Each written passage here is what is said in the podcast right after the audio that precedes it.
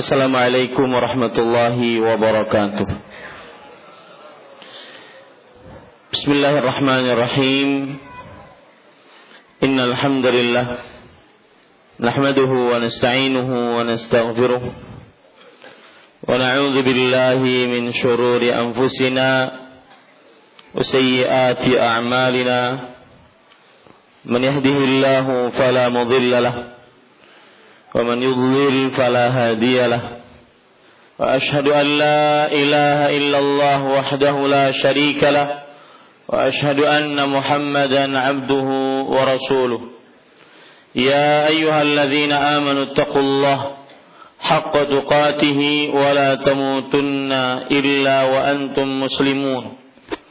يا أيها الناس اتقوا ربكم الذي خلقكم من نفس واحدة وخلق منها زوجها وبث منهما رجالا كثيرا ونساء واتقوا الله الذي تساءلون به والأرحام إن الله كان عليكم رقيبا يا أيها الذين آمنوا اتقوا الله وقولوا قولا سديدا يصلح لكم أعمالكم ويغفر لكم ذنوبكم ومن يطع الله ورسوله فقد فاز فوزا عظيما. أما بعد فإن أصدق الحديث كتاب الله وأحسن الهدي هدي محمد صلى الله عليه وعلى آله وسلم وشر الأمور محدثاتها وكل محدثة بدعة وكل بدعة ضلالة وكل ضلالة في النار. Alhamdulillah kita bersyukur pada Allah Subhanahu wa taala pada hari ini Rabu malam Kamis 20 Rabiul Tsani 1438 Hijriah. Kita kembali duduk bersama di dalam kajian rutin membaca kitab tauhid. Yang mana tauhid huwa haqqullahi 'alal 'abid. Tauhid adalah haknya Allah Subhanahu wa taala atas para hambanya. Salawat dan salam semoga selalu Allah berikan kepada Nabi kita Muhammad sallallahu alaihi wa ala alihi wasallam, ada keluarga beliau, para sahabat serta orang-orang yang mengikuti beliau sampai hari kiamat kelak.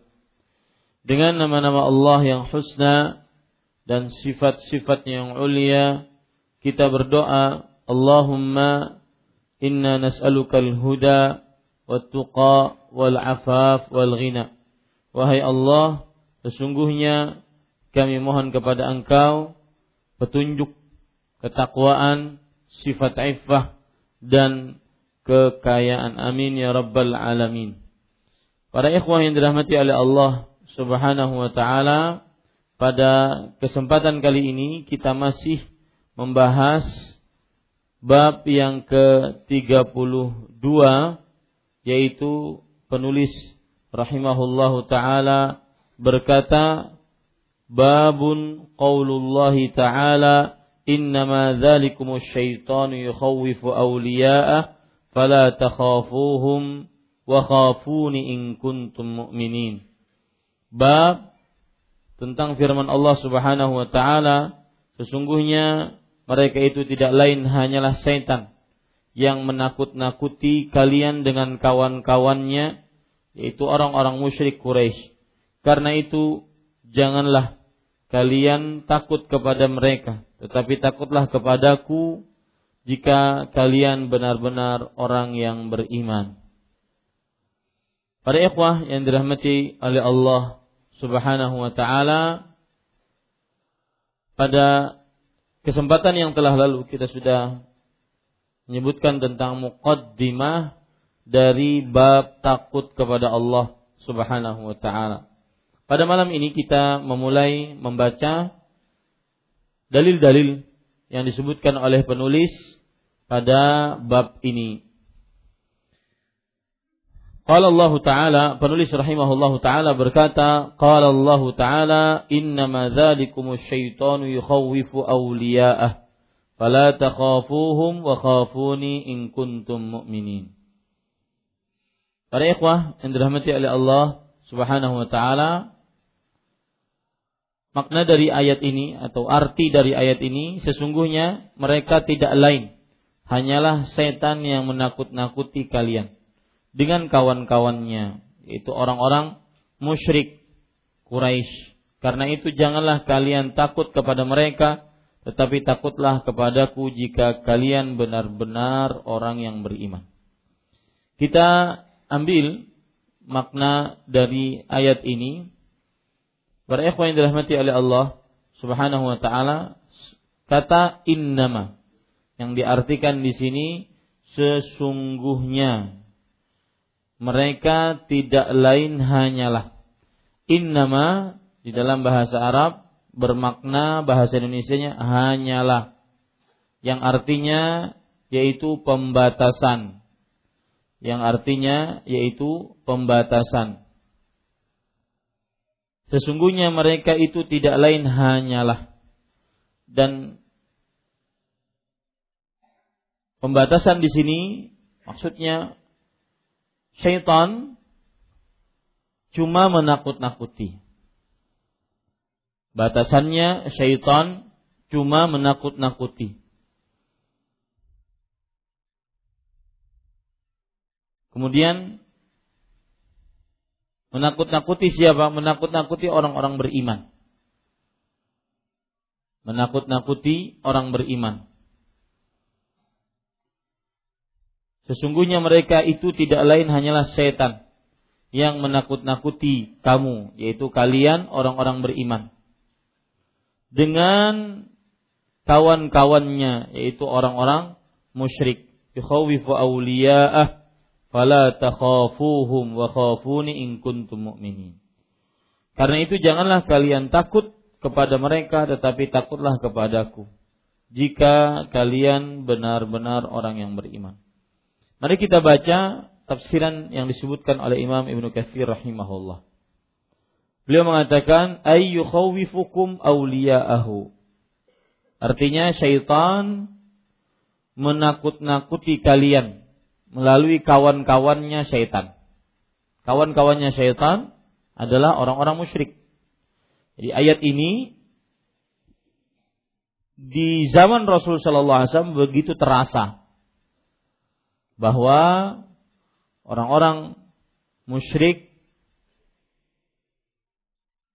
dibisiki oleh oleh syaitan untuk mengganggu orang-orang beriman. Orang-orang musyrik dibisiki oleh syaitan untuk mengganggu orang-orang beriman. Jadi syaitan melalui orang-orang musyrik Quraisy mengganggu orang-orang beriman. Begitu maksud dari ayat. Sesungguhnya mereka itu tidak lain hanyalah syaitan yang menakut-nakuti kamu dengan kawan-kawannya. Maksud kawan-kawannya melalui melalui kawan-kawannya, kawan-kawan syaitan. Siapa kawan-kawan syaitan? Orang-orang musyrik Quraisy. Wa yuhimukum annahum zu ba'sin wa.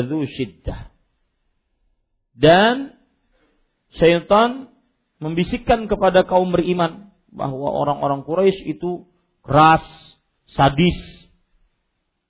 Jadi syaitan membisikkan kepada orang-orang beriman bahwa musuh mereka, musuh orang-orang beriman, orang-orang kafir Quraisy itu keras, sadis. Ya. Ini yang dimaksud dengan hanyalah eh, setan menakut-nakuti kalian dengan kawan-kawannya. Maksudnya melalui kawan-kawannya. Kawan-kawannya yaitu kawan-kawannya setan. Siapa kawan-kawannya setan? Orang-orang musyrik Quraisy. Sehingga di dalam hati orang-orang beriman ada rasa was-was, takut kepada orang-orang musyrik. Takut kepada orang-orang musyrik. Maka di sini para ikhwan yang dirahmati oleh Allah Subhanahu wa taala Allah ingin menjadikan rasa takut itu tidak kepada orang-orang musyrik. Rasa takut tersebut hanya kepada Allah Subhanahu wa taala. Ya, itu yang dimaksud dengan ayat ini. Fala takhafuhum maka janganlah kalian takut kepada mereka. Itu kepada siapa? Mereka ini di sini siapa? Orang-orang musyrik Quraisy. Karena bisikan syaitan, mungkin saja ada orang-orang beriman yang takut kepada orang-orang musyrik Quraisy. Wa khafuni, tetapi takutlah kepadaku in kuntum mu'minin. Jika kamu benar-benar orang yang beriman. Pada ikhwah, kata-kata jika kamu benar-benar orang yang beriman, ini menunjukkan syarat keimanan yang sempurna jika takut kepada Allah. Syarat keimanan yang sempurna jika takut kepada Allah Subhanahu wa taala.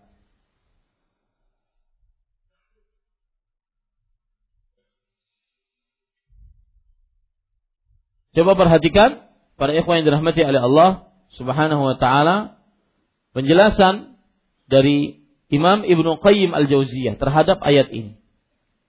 Wa min kaidi aduwillah annahu yukhawwiful mu'minina min jundih wa awliyaih li'alla yujahiduhum wa la ya'muruhum.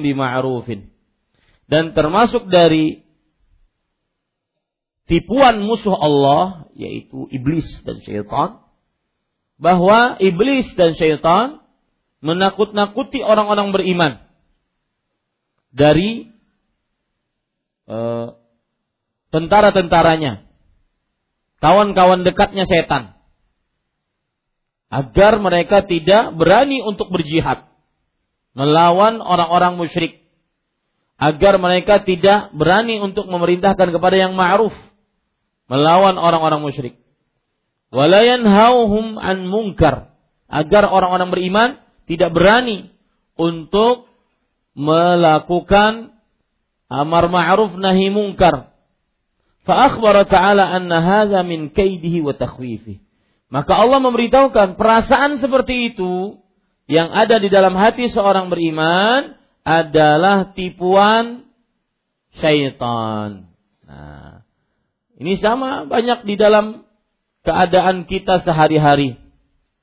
Kita sungkan, kada nyaman untuk menasehati kawan yang melakukan kesalahan.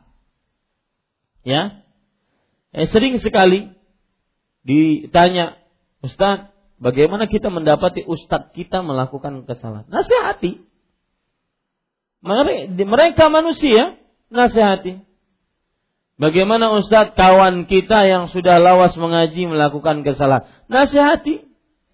Ketika kita merasa tidak nyaman, berarti itu sebenarnya kita sedang dibisiki oleh siapa? Oleh syaitan agar tidak melakukan amar ma'ruf, nahi mungkar. Apalagi nanti di akhir hadis, di akhir dalil-dalil, penulis menyebutkan ada orang yang tidak mau menegakkan agama lebih takut kepada manusia dibandingkan kepada Allah Subhanahu wa taala. Makanya Allah setelah itu memerintahkan, rasa takut seperti ini jangan pernah ada. Murnikan takutnya hanya kepada Allah Subhanahu wa taala. Ya, rasa takut seperti ini jangan pernah ada. Murnikan hanya kepada Allah Subhanahu wa taala. Wa nahana an nakhafahu. Dan kita dilarang untuk takut kepada mereka. Karena itu bisikan syaitan. Ya. Tidak mau amar ma'ruf, tidak mau nahi mungkar, tidak mau melaksanakan atau sungkan, supan melaksanakan kewajiban. Salat misalkan. Di tengah orang-orang kafir, orang-orang musyrik, waktunya salat. Maka salat. Kapan seseorang malu, kapan seseorang tidak mau melaksanakan salat, maka berarti dia takut kepada kepada makhluk dan takut kepada makhluk disebabkan karena bisikan siapa tadi? Syaitan. Contoh walimatul urus. Makannya sambil berdiri. Tidak ada kursi. Menyewa larang. Ya, maka makannya sambil berdiri. Maka para ikhwah, kita duduk. Mencari wadah. Duduk, tempat duduk, Meskipun dilihat orang. Kenapa? Karena kita harus mengerjakan yang ma'ruf dan meninggalkan yang mungkar. La takhafuhum. Jangan takut kepada mereka. Tetapi takutlah kepada Allah Subhanahu wa taala. Dan ini perlu keimanan. Makanya al khawfu minallah aslul iman. Takut kepada Allah adalah pokok keimanan. Yang mana kita sudah sebutkan takut kepada Allah menumbuhkan ibadah-ibadah amal ibadah-ibadah hati yang lain. Dari takut kepada Allah ada tawakal. Dari takut kepada Allah ada isti'anah. Dari takut kepada Allah ada isti'adah.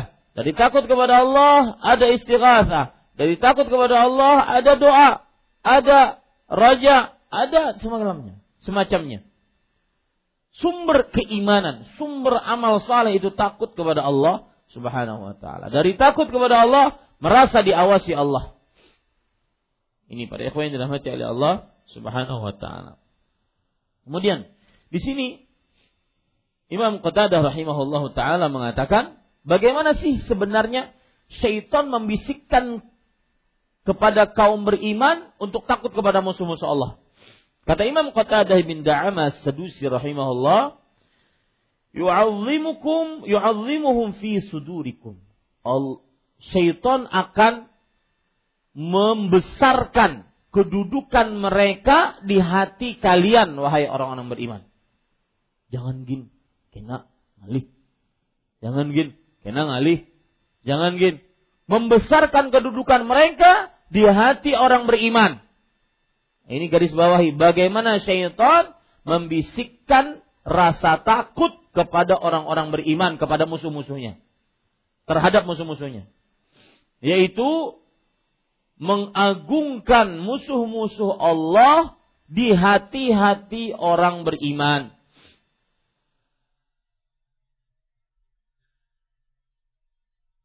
Kemudian ada perkataan menarik. Imam Luqayyim mengatakan, Fakullama qawya imanul abdi zala min qalbihi khawfu awliya'i syaitan. Setiap kali kuat iman seorang hamba, maka akan hilang dari diri seorang hamba, dari hati seorang hamba takut kepada kawan-kawan syaitan. Setiap kali iman naik kepada Allah, maka tidak takut kepada kawan-kawan syaitan. Setiap kali berkurang iman seorang hamba, maka kuat takut kepada musuh-musuh Allah. Ya, kuat takut kepada musuh-musuh Allah Subhanahu wa taala. Maka murnikan takut kepada Allah saja. Sehingga kita tidak akan takut kecuali kepada Allah. Tidak akan takut kepada makhluk-makhluk Allah. Walaupun itu binatang buas. Walaupun itu binatang buas.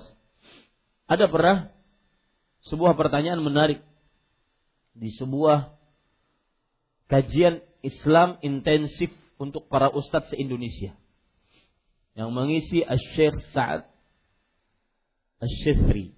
Sekarang beliau adalah Dewan Penasehat Kerajaan Arab Saudi.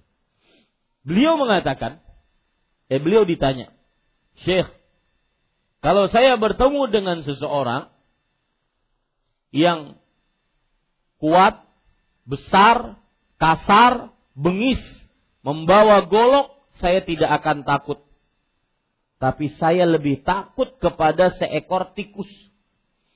Berkurangkah iman saya?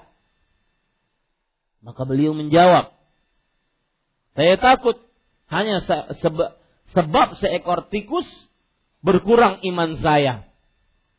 Karena rasa takut harus murni kepada Allah subhanahu wa ta'ala.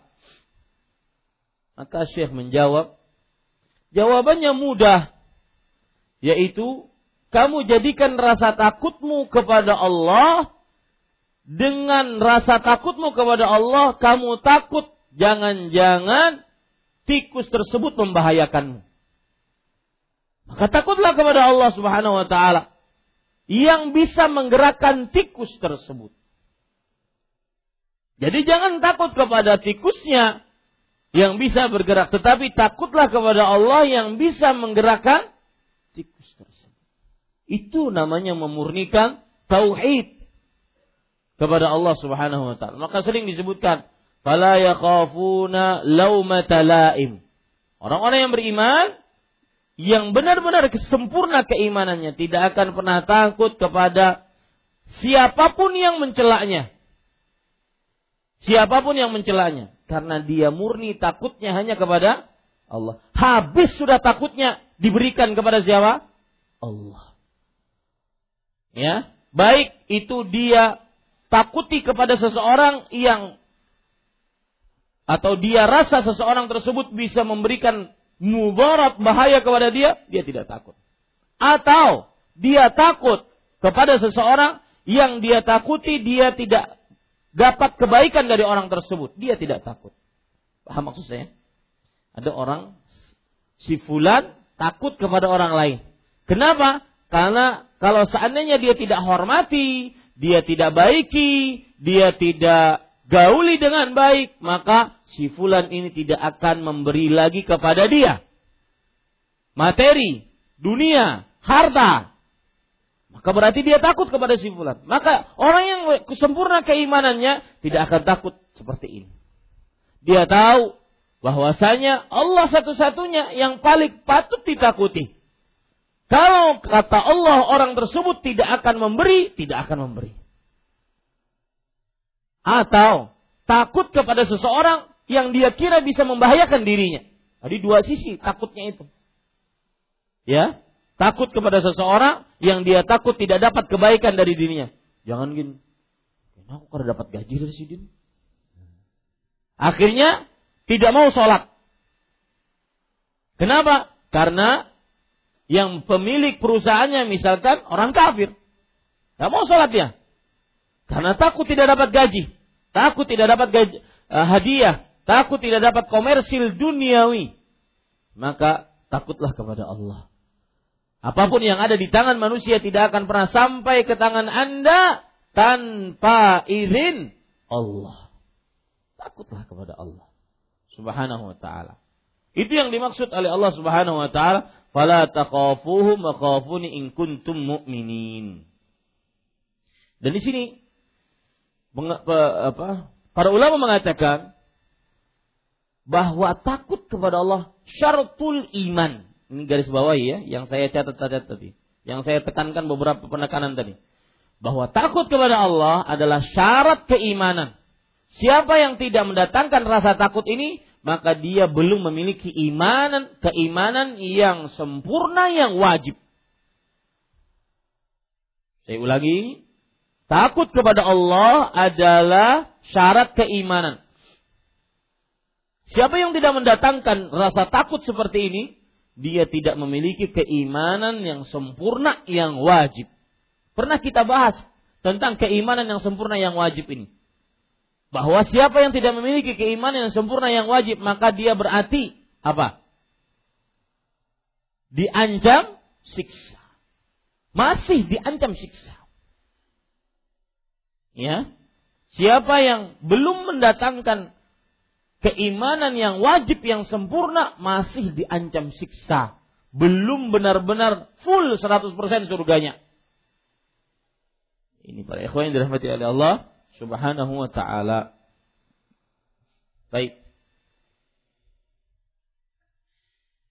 Untuk mengulang, mungkin ada yang belum tertulis dan mungkin ada yang bengong, ya. Maka saya menekankan beberapa penekanan. Tadi saya menekankan kata-kata innama yang artinya adalah hanyalah yaitu menunjukkan kepada pembatasan. Makanya diterjemahkan sesungguhnya mereka itu tidak lain hanyalah hanyalah syaitan yang menakut-nakuti kalian dengan orang-orang musyrik. Apa fungsinya hanyalah? Maka mereka sebenarnya tidak memberikan apa-apa. Tidak memberikan mudarat apa-apa.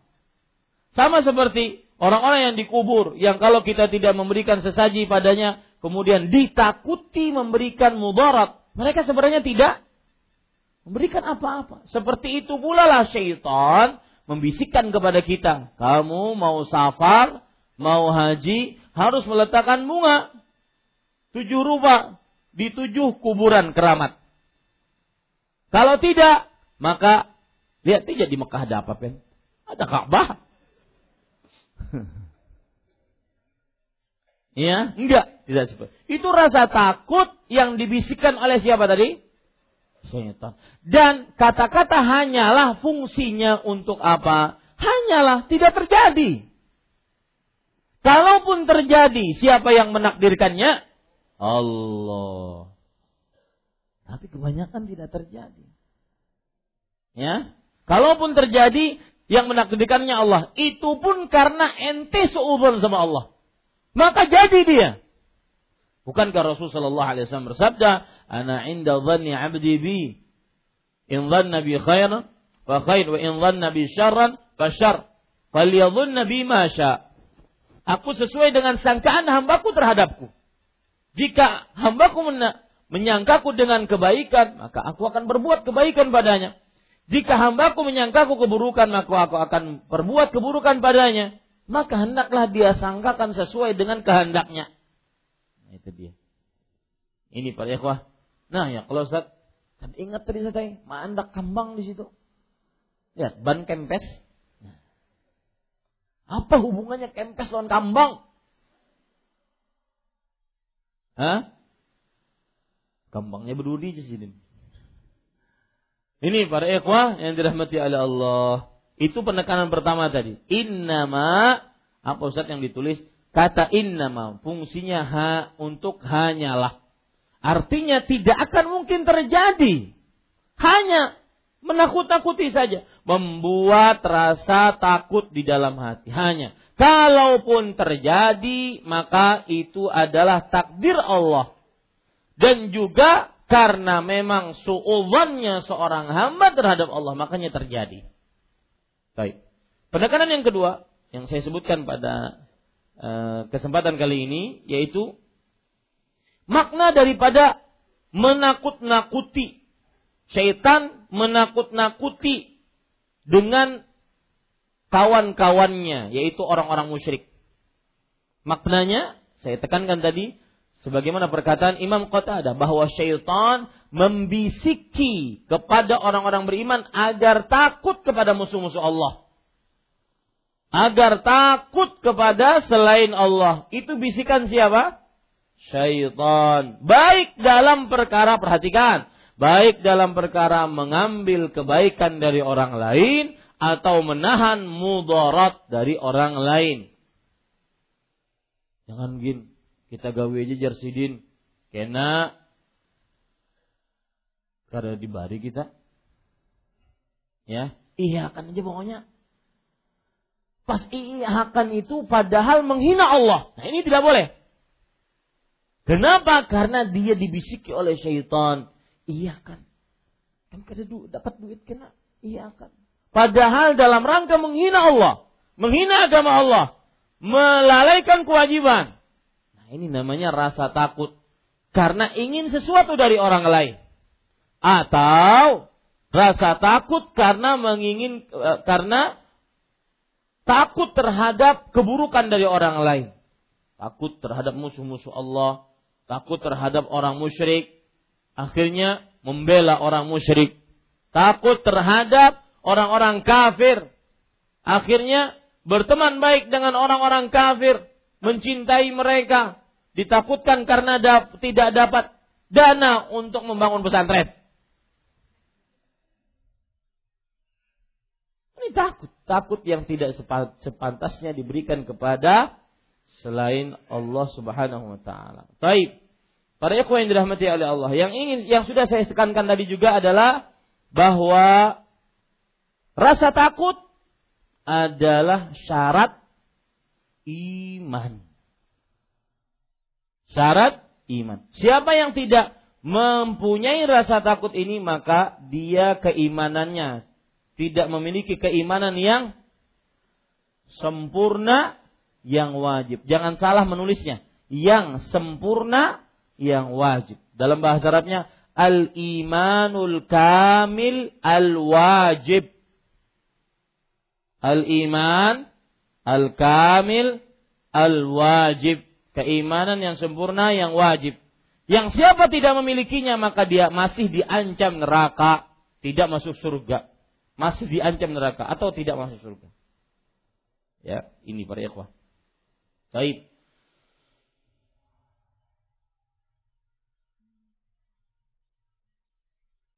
Kemudian para ikhwah dirahmati oleh Allah Subhanahu wa taala, kita ambil ayat yang selanjutnya.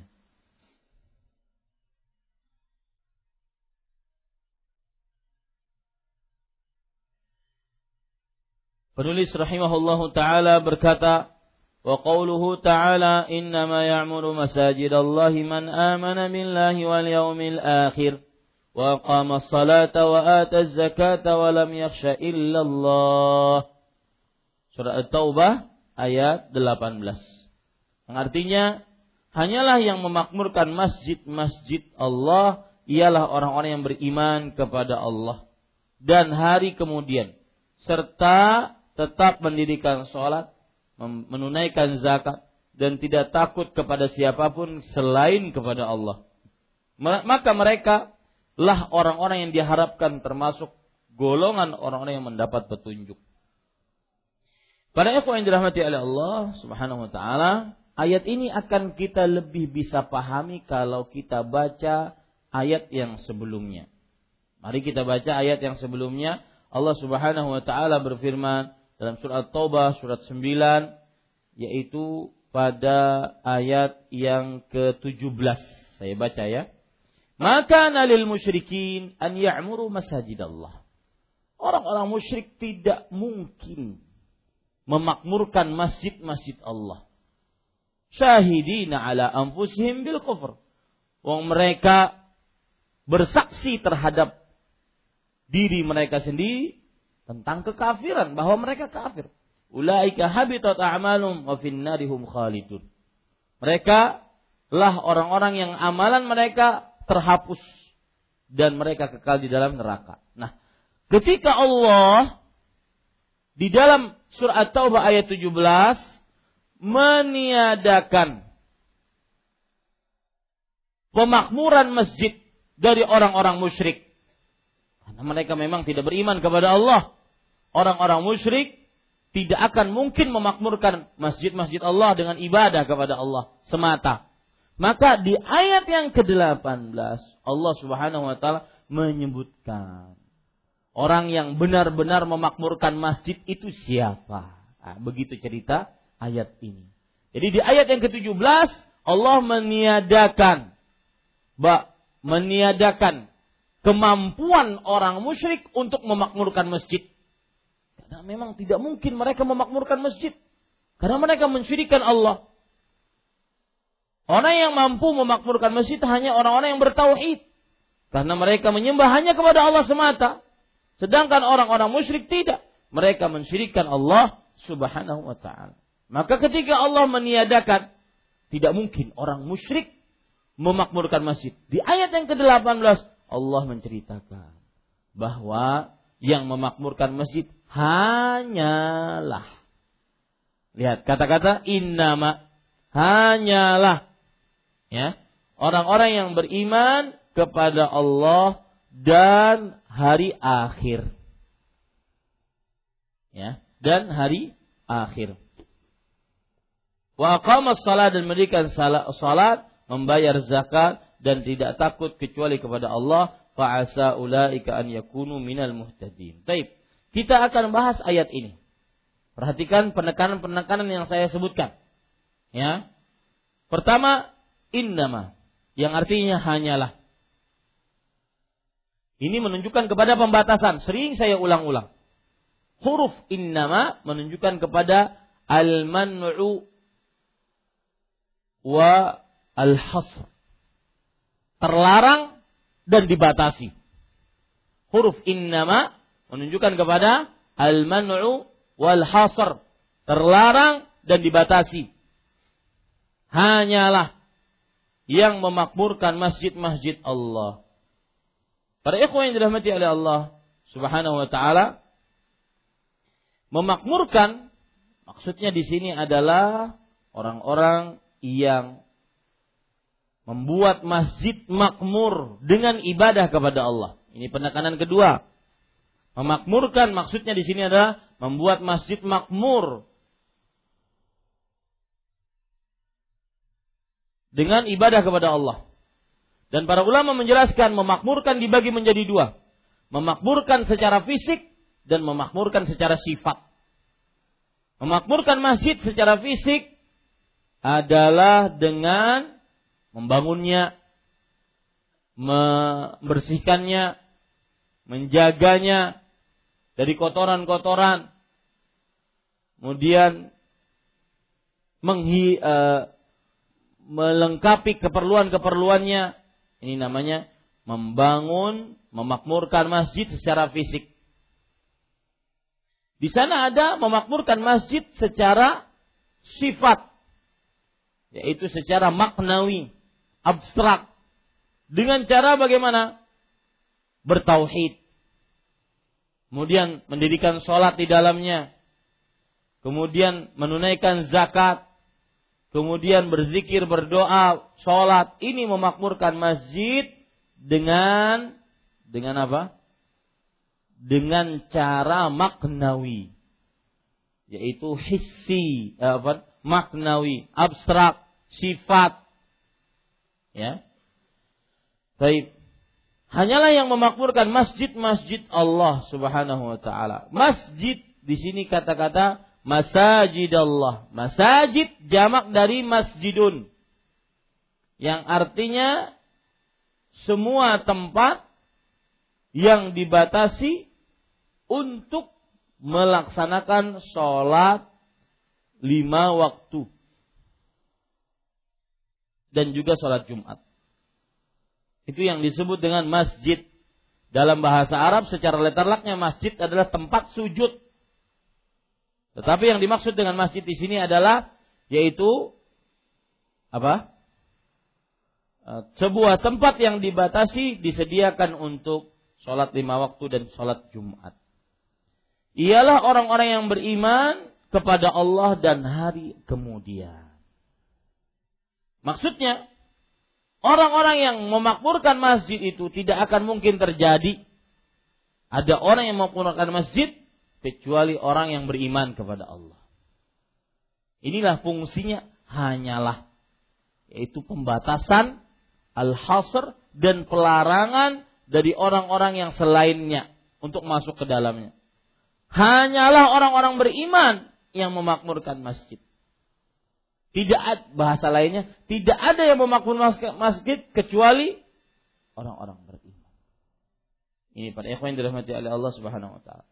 Beriman kepada Allah, beriman kepada Allah dengan empat perkara tentang Allah, keberadaan Allah, kekuasaan Allah, kemudian peribadatan kepada Allah dan nama-nama Allah yang husna dan ulia.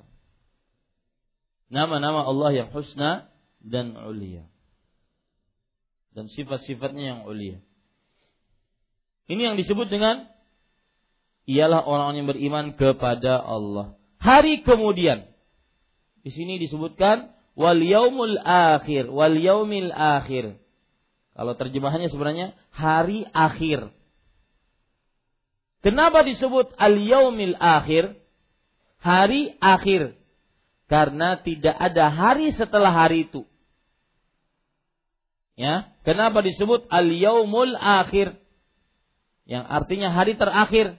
Karena tidak ada hari setelah hari itu. Yang ada cuma surga dan neraka. Tidak ada hari setelah hari itu. Ya, silakan azan dulu.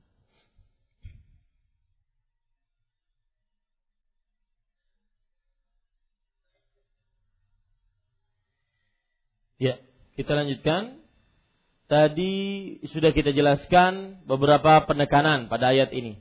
Yang pertama apa? Hah? Innama. Fungsinya untuk membatasi. Apa maknanya dalam ayat ini?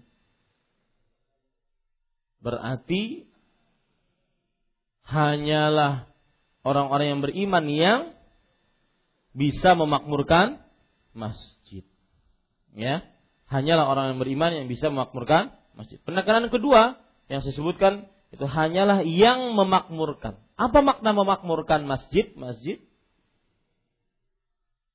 mengisinya dengan dengan ibadah kepada Allah Subhanahu wa taala. Memakmurkan masjid mengisinya dengan ibadah kepada Allah. Ya. Kemudian Penekanan ketiga yang saya sebutkan sudah masajid. Masjid-masjid. Masajid ialah bangunan yang dibatasi untuk disediakan beri, uh, disediakan untuk beribadah kepada Allah Subhanahu wa taala, mengerjakan sholat lima waktu atau sholat Jumat. Baik. Uh, kemudian para yang dirahmati oleh Allah, sebelum saya lanjutkan, masjid-masjid Allah itu membuat tenang. Maka yang sering sedih, resah, gelisah, galau, maka terpautlah dengan masjid. Ya. Terpautlah dengan masjid sering duduk di masjid jika sedang sedih. Ada sebagian orang kadang-kadang kalau lagi sedih, punya masalah, dia ambil motor, dia keliling sampai habis bensin. Ada manusia begitu. ya. Maka ini tidak benar. Lihat Ali bin Abi Thalib radhiyallahu anhu, beliau punya masalah dengan Fatimah, maka beliau pergi ke masjid sampai yang membangunkannya adalah Rasulullah Sallallahu Alaihi Wasallam. Makanya beliau digelari oleh Rasul Sallallahu Alaihi Wasallam, dikuniahi oleh Rasul Sallallahu Alaihi Wasallam Abu Turab, karena tidur di masjid, di masjid dulu lantainya tidak karpet, tidak ada cuma tanah, pasir, tidur di situ dan membekas pada wajahnya. Maka Nabi Muhammad SAW mengatakan, Kum ya Aba Turab. Bangun engkau wahai bapaknya tanah. Ya, bangun. Ini menunjukkan ada permasalahan di keluarga, pergi ke masjid. Ya, pergi ke masjid. Karena masjid adalah tempat yang paling disukai oleh Allah. Tempat yang turun rahmat-rahmat Allah. Tempat yang senantiasa kita beribadah hanya kepada Allah di dalam masjid tersebut. Lebih banyak ibadah di lebih banyak ibadah dilakukan di masjid dibandingkan di luar masjid. Itu yakini. Ya. Ingin mencari ketenangan, jangan pergi ke tempat-tempat yang aneh-aneh, pergi ke masjid. Jangan jauh dari masjid agar hati tenang. Makanya lihat para ulama mengatakan al-jar seperti perkataan Imam Ibnu Katsir rahimahullah mengomentari doa istri Firaun. Rabbi benili indaka baitan fil jannah.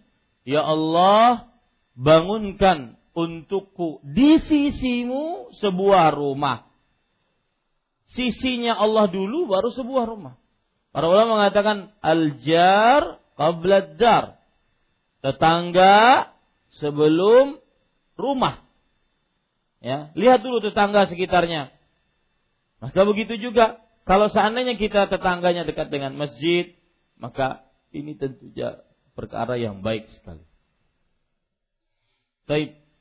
Kemudian para ikhwah, masjid-masjid Allah.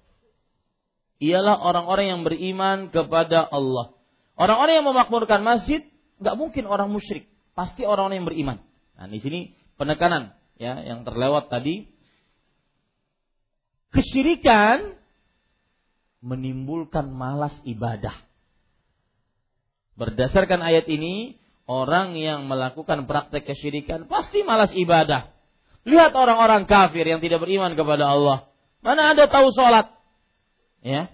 Di beberapa tempat Pak, seperti di Australia, itu gereja dijual. Yang beli kaum muslimin. Kenapa? Karena nggak ada yang kebaktian. Nggak laku. Makanya orang-orang musyrik orang-orang musyrik apa? Malas ibadah kepada Allah Subhanahu wa taala. Bahkan tidak kenal, tidak kenal Allah Subhanahu wa taala. Enggak kenal agamanya. Di beberapa negara agamanya cuma kepercayaan. Maksudnya kepercayaan itu cerita dongeng. Oh begini begini gitu. Maka bersyukur jadi Allah. Kita ini bayar sama Allah apa? Daftar kapan?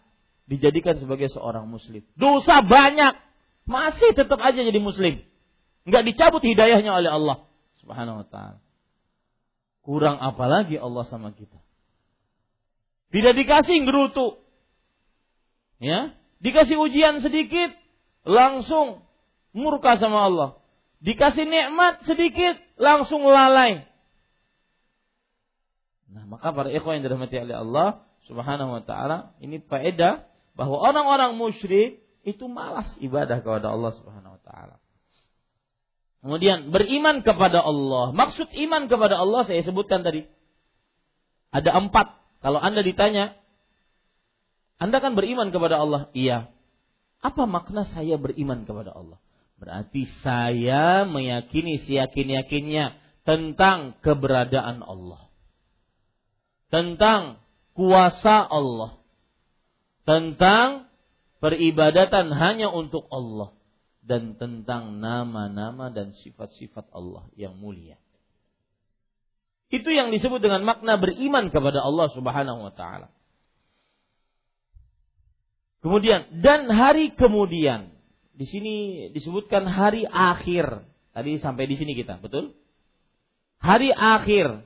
Hari akhir kenapa disebut al-yaumul akhir? Dan di dalam bahasa Arab beda antara al-akhir dengan al-akhir.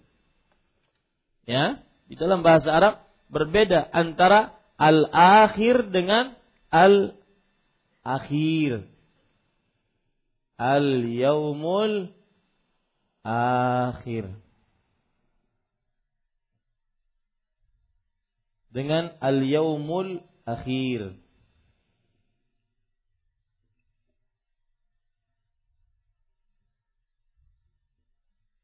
Mana bedanya?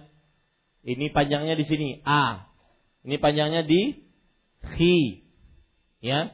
Al-yaumul akhiru. Al-yaumul akhiru. Nah, ini hari kiamat. Dan ini hari terakhir.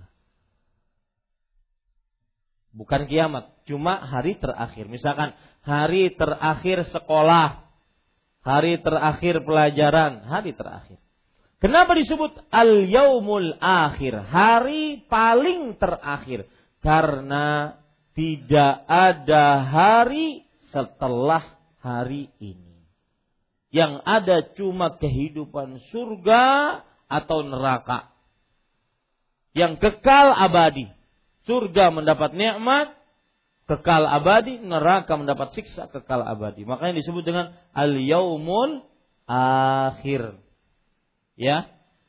Dan nama-nama al-yaumul akhir banyak. Hari kiamat, al yaumul qiyamah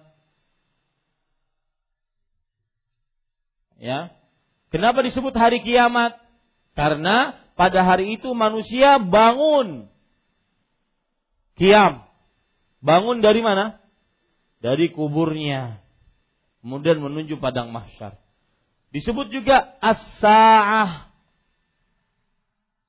yaitu waktu Ya, hari kiamat disebut juga as-saah, artinya waktu. Karena waktu itu waktu penentuan. Si penghuni surga atau si penghuni neraka. Waktu itu pembeda. Mana yang beruntung, mana yang buntung. Disebut sa'ah. Ya. Yas'alunaka 'anis sa'ati ayyana mursaha. Mereka bertanya kepadamu tentang hari kiamat, kapan terjadinya? Ya. Ini para ikhwan yang dirahmati oleh Allah. Al-yaumul akhir, yaumul qiyamah, as-sa'ah, yaumul hisab.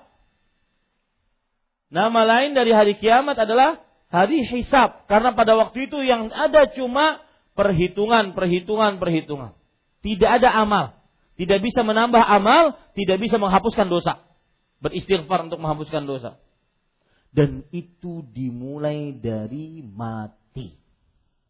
Makanya para ulama mengatakan, man mata qamat qiyamatuh. Siapa yang meninggal, mulai saat itu kiamatnya.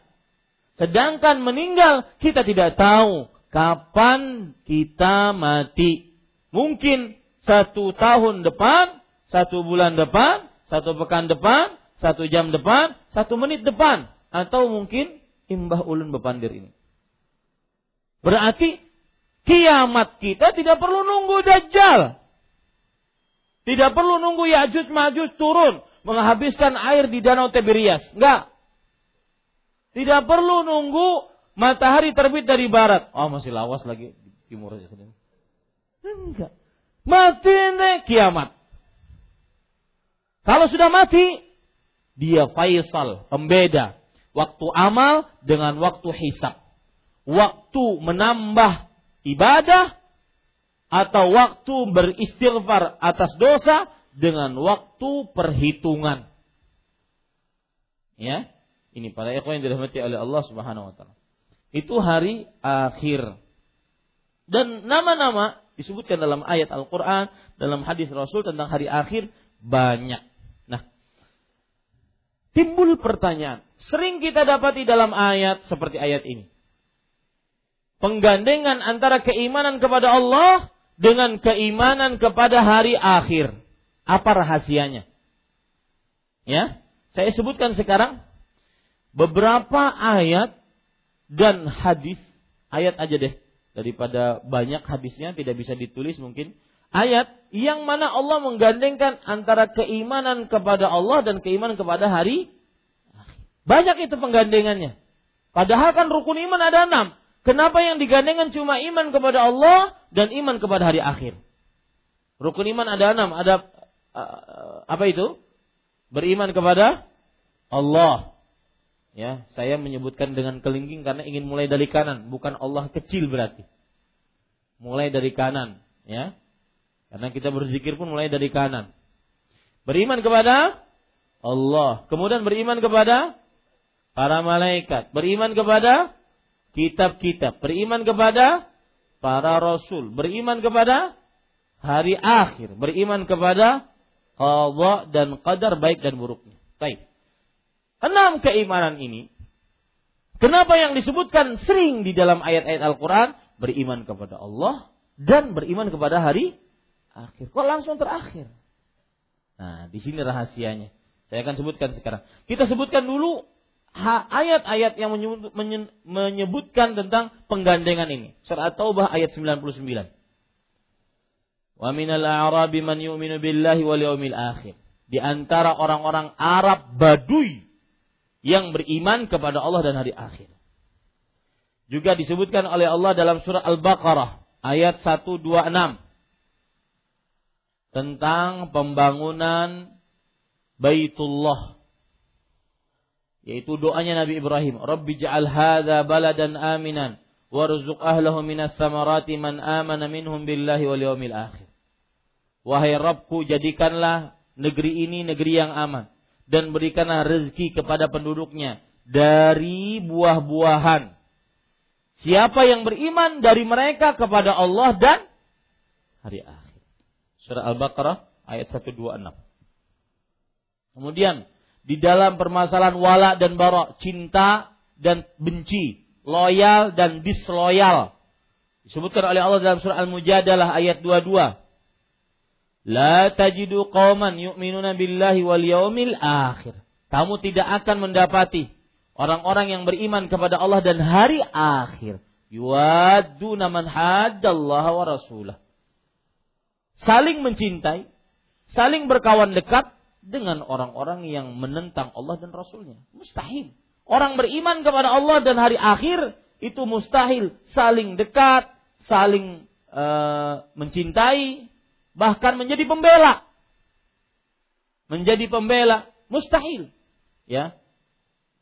Menjadi pembela saling dekat dengan orang-orang yang menentang kepada Allah dan Rasulnya. Kemudian di dalam perihal ber, uh, mencontoh Rasulullah, menjadikan beliau suri tauladan, juga disebutkan beriman kepada Allah dan hari akhir. Surat Al-Ahzab ayat 21.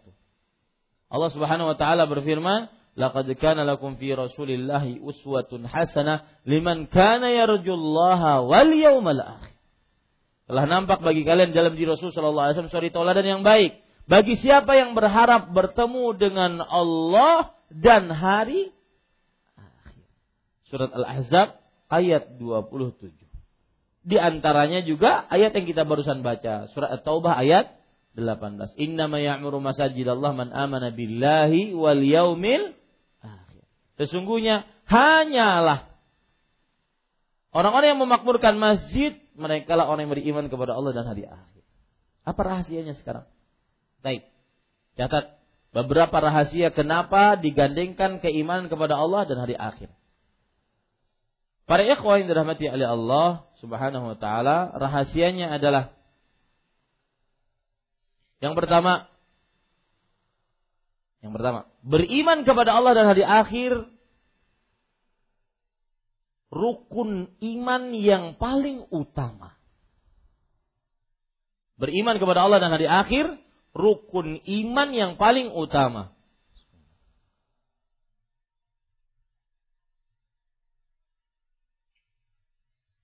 Yang kedua, beriman kepada Allah dan hari akhir inti iman. Apa? Saya ulangi. Beriman kepada Allah inti iman dan beriman kepada hari akhir adalah bukti iman. Ya, bukti iman. Beriman kepada Allah inti iman.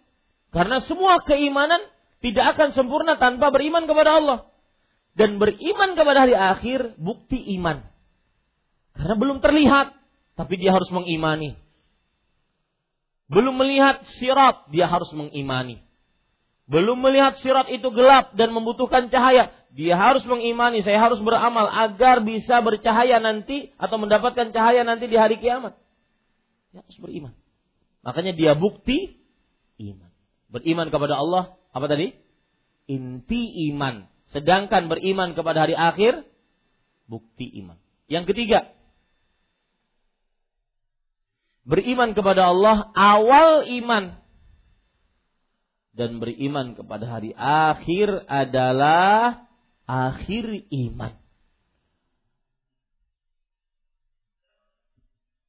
Karena setelah hari akhir yang ada cuma ganjaran, pahala, siksa. Maka iman itu ada awalannya dan ada akhirannya. Awalannya beriman kepada Allah dan akhirannya beriman kepada hari akhir. Itu yang keberapa? Yang ketiga. Yang keempat.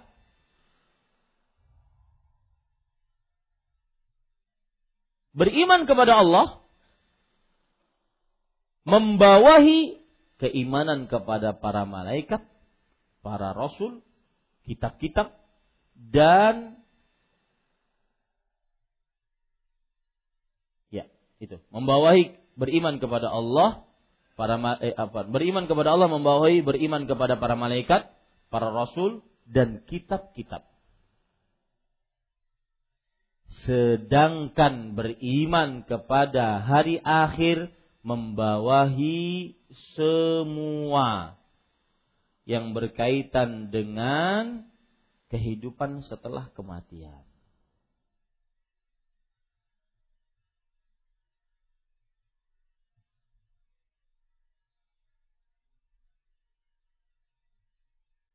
Kemudian yang keberapa? Yang ke lima.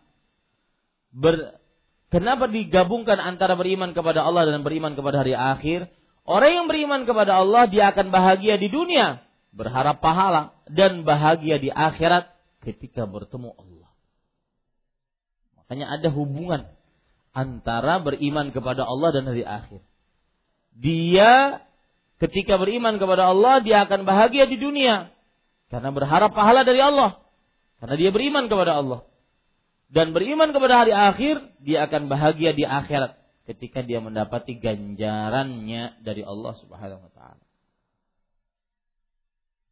Itu lima ya, betul? Taib. Sekarang saya bacakan perkataan Imam Al-Qayyim yang menarik. Yang menggabung semua yang Bapak dan Ibu tulis tadi.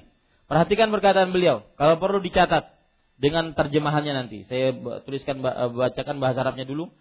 Qala Ibnu Qayyim rahimahullahu taala, Imam Al-Qayyim rahimahullahu taala berkata, "Al-usulu thalatha allati ittafaqa 'alaiha jami'ul milal wa ja'at biha jami'ur rusul Wa hiyal imanu billahi wal yaumil akhir wal a'malus salihah. Paham ya kalau? Terjemahkan sorongan. Imam Al-Qayyim rahimahullah taala berkata, pokok perka, eh, tiga pokok perkara yang disepakati oleh seluruh agama. tiga pokok perkara yang disepakati oleh seluruh agama dan dibawa oleh seluruh rasul. Apa itu? Beriman kepada Allah, beriman kepada hari akhir, dan beramal soleh. Nah, itu dia. Itu rahasia kenapa disering disebutkan digandengkan antara keimanan kepada Allah dengan keimanan hari akhir. Kemudian sudah tadi ya pada ikhwah sekalian berarti sudah tahu rahasianya insya Allah taala apa penyebabnya bahwa beriman kepada Allah sering digandingkan dengan beriman kepada hari akhir. Baik. Para ikhwan yang dirahmati oleh Allah. Hari akhir atau hari kemudian yang diterjemahkan di sini adalah ya setiap yang diberitakan oleh Nabi Muhammad wasallam dari mulai semenjak setelah kematian sampai dimasukkannya ke dalam kubur. Eh, dimasukkannya ke dalam surga. Saya ulangi. Hari akhir atau dalam terjemahannya hari kemudian di sini maksudnya adalah setiap fase yang dilalui oleh manusia semenjak setelah selesainya kematian sampai surga atau neraka. Ya, saya ulangi, hari akhir mulai kapan itu? Semenjak setelah kematian sampai surga atau neraka. Itu semua disebut hari akhir, hari kiamat, hari kemudian, hari kebangkitan. Itu semuanya sama namanya. Setiap fase kehidupan yang dilalui oleh manusia setelah kematiannya sampai dimasukkan ke dalam surga atau neraka. Baik. Berarti perkara telaga termasuk hari akhir enggak? Termasuk hari akhir. Perkara syafaat, perkara hari akhir tidak? Hari akhir. Apalagi timbangan. Hari akhir nggak? Hari akhir. Buku catatan amal termasuk hari akhir tidak? Hari akhir.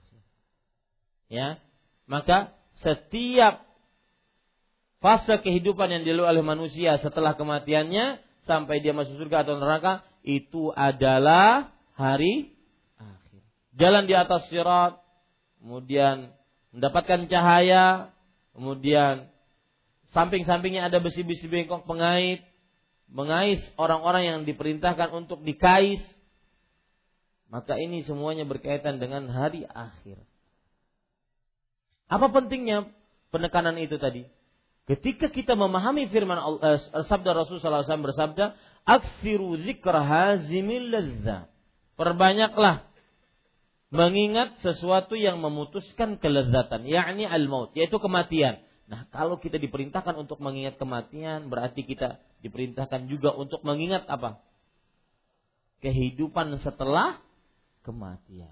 Dari mulai dicabut nyawa, ruh kemudian dikeluarkan berpisah dengan badannya.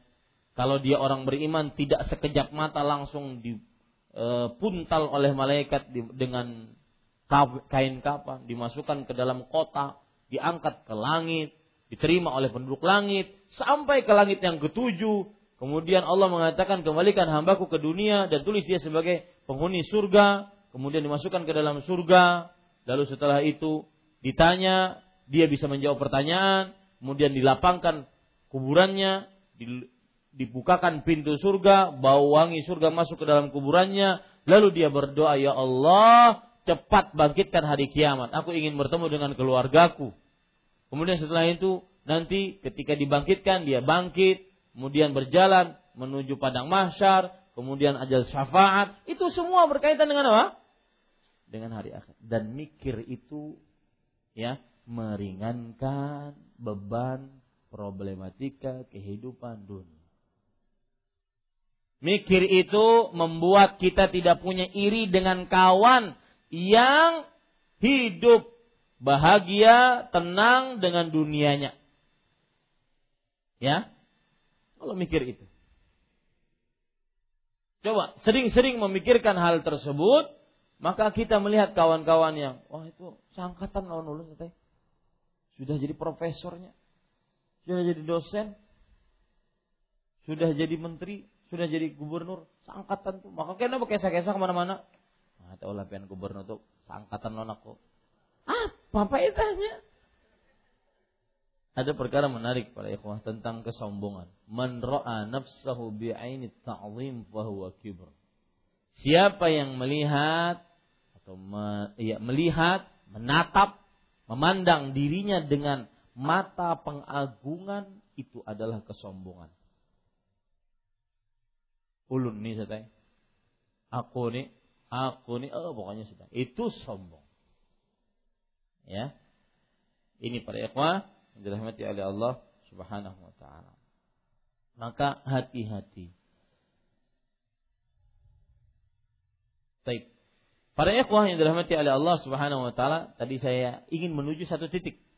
Nah, setelah penjelasan lama, maka saya ingin menuju satu titik mudah-mudahan dicatat, yaitu mengingat kehidupan akhirat melapangkan dada, menghilangkan rasa sempit iri, dengki, resah, gelisah. Ya, ini para ikhwan yang dirahmati oleh Allah.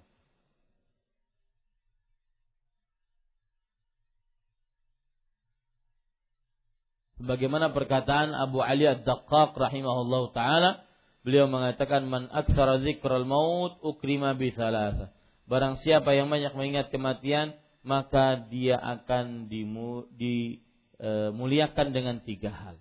Ta'jilut taubah, bersegera bertaubat, wa qana'atul qalb dan hati yang puas, tenang, nyaman dan nas, e, apa? nasyatul ibadah, semangat untuk beribadah.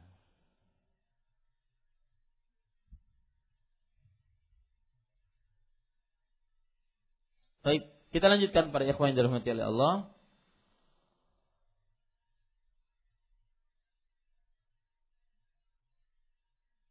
Kadang-kadang orang saking bingungnya, Pak, menghadapi kehidupan dunia, dia kadang-kadang sampai stres. Dia kadang-kadang sampai durhaka kepada orang tuanya, menghadapi kehidupan dunia. Padahal solusi mudah sebenarnya dia dapatkan dia kembali kepada Allah, menghadap Allah, mendekatkan diri kepada Allah, memperbaiki hubungan dengan Allah Subhanahu wa taala. Maka pada ikhwan yang dirahmati oleh Allah, coba saja pian kalau lagi gelisah, resah, ingat akhirat. Ulun dulu sering mengatakan dulu, ini perkataan ulun dulu. Kalau kita iri dengan orang, setiap enam bulan ganti mobil yang dihiga rumah nih ganti mobil, ganti mobil, lain ke Haji Majid lah, lain lah. Ya, ganti mobil, ganti mobil, enam bulan. Ya, maka ingat akhirat. Tidak dibawa mati juga. Ingat akhirat. Itu menghilangkan rasa gelisah, sedih terhadap kehilangan dunia, kekurangan dunia. Orang kan kadang-kadang kekurangan dunia itu, eh, gelisah itu gara-gara dia melihat orang yang di atasnya. Ya, gelisah. Ya. Maka ingat akhirat. Bahwa semuanya akan berakhir di situ. Dan akhirannya tidak akan bisa membawa apa-apa. Waktu kita daurah kajian Islam intensif para ustadz se-Indonesia, Syekh Ibrahim Ibn Amir Ruhaili bercerita, jika engkau melihat saudaramu dalam keadaan yang lebih darimu di perkara dunia, maka jangan sedih. Tetapi berlomba-lombalah dalam kebaikan. Karena itu yang bermanfaat untuk akhirat. Di dunia sementara ya akhi. 60, 70. Itu pun kalau sampai 60, 70. Usia keluar masjid mati. Eh, siapa yang bisa jamin? Tidak ada yang bisa menjamin. Lalu apakah kita siap untuk berhadapan dengan Allah Subhanahu wa taala? Nah, kerangka berpikir orang muslim selalu seperti itu. Bagaimana bisa selamat setelah kematian? Sedangkan orang kafir hanya dunia, dunia dan dunia. Kita lanjutkan. Serta tetap mendirikan sholat. Kata-kata mendirikan sholat, para ikhwah, ya, artinya adalah menjaga waktunya, menjaga kewajiban-kewajibannya, syaratnya,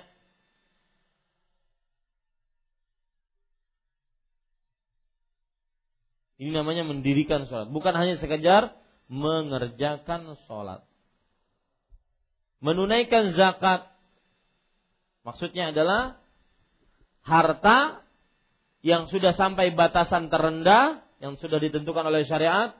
Jika harta ini dimiliki secara sempurna, kemudian berlalu satu haul, satu tahun, dan harta tersebut masih ada, masih sampai kepada batasan terendah atau mungkin lebih, maka dikeluarkan zakatnya. Ya, dikeluarkan zakatnya. Dan tidak takut kepada siapa pun. Tidak takut kepada siapa pun selain Allah. Catat baik-baik, tidak takut di sini adalah takut yang berupa ibadah, pengagungan, dan ketaatan. Takut di sini adalah takut ibadah, yang berupa pengagungan dan ketaatan.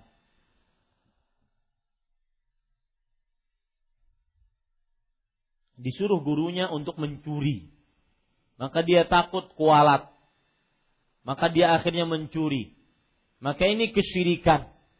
Karena sudah takut di dalamnya terdapat pengagungan dan ketaatan di dalam perihal bermaksiat. Ini tidak diperbolehkan. Itu yang disebut dengan takut atau khasyah. Kemudian penulis mengatakan maka mereka lah orang-orang yang diharapkan termasuk golongan orang-orang yang mendapatkan petunjuk. Maka mereka lah orang-orang yang diharapkan. Dalam bahasa Arabnya fa'asa lihat Al-Qur'annya. Fa'asa maka mereka lah orang-orang yang diharapkan termasuk golongan. Para ulama menjelaskan asa fil Quran hiya wajibah. Jika disebutkan kata asa di dalam Al-Quran maka pasti wajib terjadi. Di sini Allah berfirman, maka merekalah orang yang diharapkan. Maka sebenarnya tidak demikian. Maka merekalah orang-orang yang pasti termasuk golongan yang mendapat petunjuk. Nah, begitu. Karena asa atau artinya agar atau diharapkan kalau itu dari Al-Quran, maka dia wajib. Dia pasti terjadi. Orang beriman kepada Allah dan hari akhir yang memakmurkan masjid, kemudian mereka mendirikan sholat, membayar zakat, maka pasti mereka diberi petunjuk oleh Allah Subhanahu wa taala. Baik. Ini para ikhwan yang dirahmati oleh Allah Subhanahu wa taala. Kira-kira itu yang bisa saya sampaikan pada kesempatan kali ini tentang dua ayat dalam bab takut kepada Allah Subhanahu wa taala. Sebelum saya masuk kepada pertanyaan, ada hadis menarik tapi hadisnya dilemahkan oleh sebagian ulama. Idza ra'aitumur rajula ya'tadul masjida lahu bil iman jika engkau atau kalian melihat seseorang yang biasa ke masjid, maka saksikanlah bahwasanya dia adalah orang beriman. Hadisnya dilemah, lemah ya, tetapi maknanya sahih. Karena di sana ada hadis lain riwayat Bukhari, Rasulullah Shallallahu alaihi wasallam bersabda orang-orang yang dinaungi oleh Allah di hari kiamat ada tujuh yang mana pada hari itu tidak ada naungan kecuali naungan Allah Salah satu dari tujuh tersebut adalah wa rajulun qalbuhu mu'allaqun bil masajid. Artinya seseorang yang hatinya terpaut dengan masjid. Nah, para ikhwan yang dirahmati oleh Allah, kita masuk kepada pertanyaan-pertanyaan. Assalamualaikum warahmatullahi wabarakatuh. Saya pernah mendengar kalau mantan istri akan bersama suaminya, suami barunya di surga nanti. Bagaimana kalau istri menikah lagi setelah suaminya meninggal? Apakah istri tersebut bersama suami barunya di surga nanti? Bagaimana si suami yang dahulu akan bersama keluarganya yang mana di surga? Pian hendak yang mana? Pertanyaan seperti ini ada jawabannya. Cuma pertanyaan seperti ini perlu di uh, pondasi dulu ilmunya. Yakini baik-baik di surga tidak ada kesedihan. Tidak ada kesulitan. Tidak ada iri dengki. Ucapan mereka cuma tasbih, takbir, tahmid. Allah Subhanahu wa taala berfirman, Eh,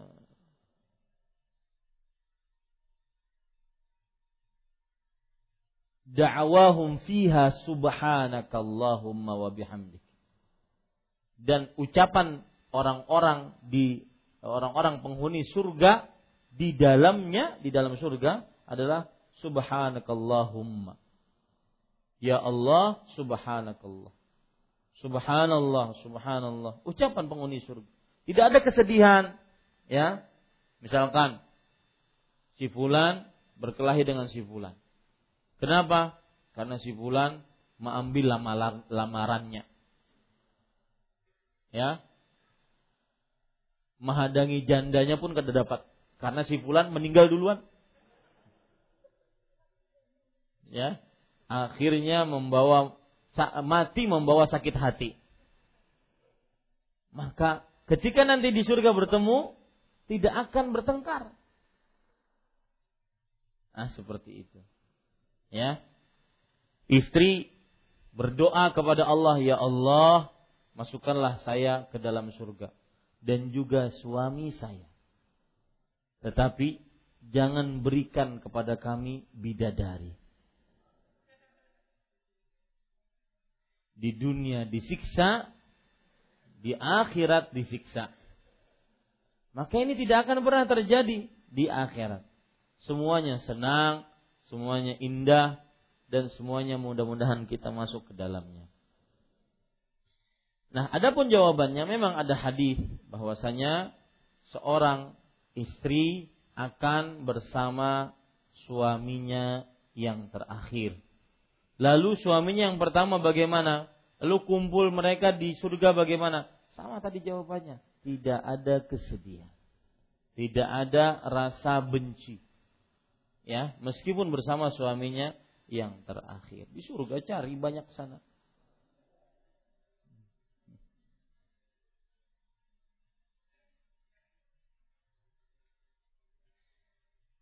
Bolehkah menggunakan pewarna rambut padahal rambut belum beruban? Maka jawabannya uh, boleh. Boleh. Tetapi dianjurkan untuk orang yang beruban saja. Tetapi boleh. Kalau ditanya boleh, boleh. Artinya mubah dalam hukum fikih. Hukumnya apa?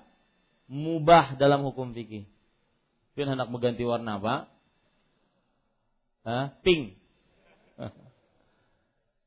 Maka tentunya ada syarat-syaratnya.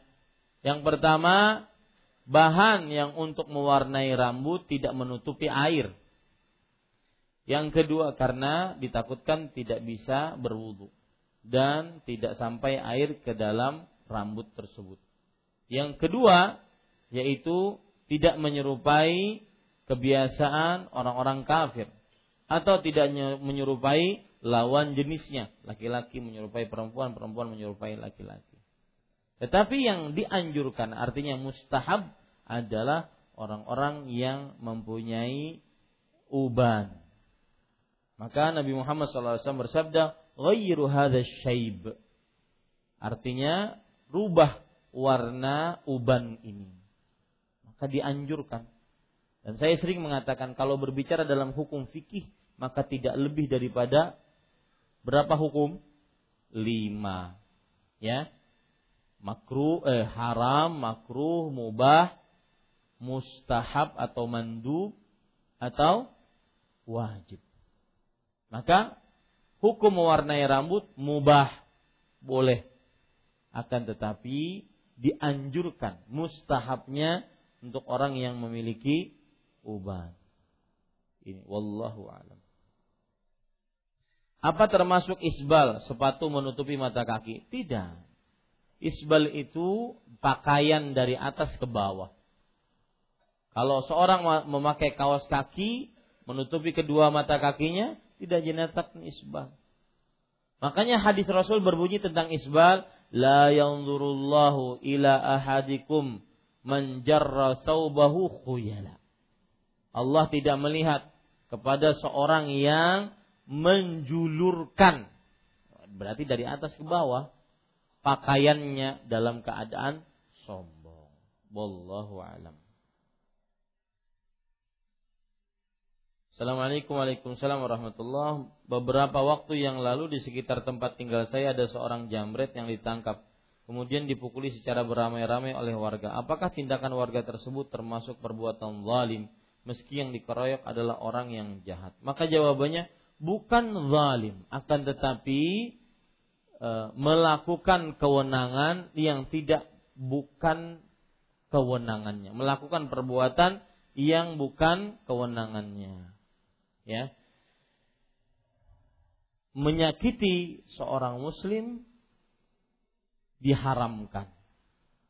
Rasulullah Shallallahu Alaihi Wasallam bersabda ketika haji wada, eh, Inna amwalakum wa a'radakum haramun alaikum kahurmati yaumikum hadha. Sesungguhnya harta kalian, kemudian kehormatan kalian di antaranya yaitu badan, meneteskan darah haram atas kalian untuk diteteskan sebagaimana sucinya dan haramnya hari kalian ini yaitu hari Idul Adha pada waktu itu. Maka diharamkan kita untuk memukuli meskipun itu main, maling kecuali orang yang mempunyai kewenangan. Yang mempunyai kewenangan. Polisinya lambat satai meskipun lambat ya tetap tidak diperbolehkan ya. Ini sudah kita hadangi setelah 10 tahun sudah hanya dapat wah ini. Lapas terus. Bukan urusan. Ya karena yang mempunyai wewenang adalah yang mempunyai keamanan ataupun e, kekuasaan. Tidak diperbolehkan dan begini, saya tadi pagi atau kemarin malam mengatakan kullu syai'in laisa bimundzabit fahuwa laisa min Islam. Kalau seandainya eh, arti dari kaidah tadi, setiap sesuatu yang tidak baku maka itu bukan dari Islam. Ya. Misalkan sekarang ada pencuri dipukuli oleh masyarakat. Itu?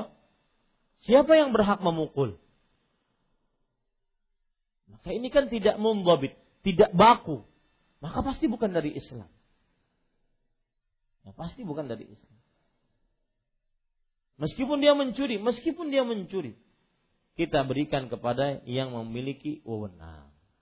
Wallahu a'lam.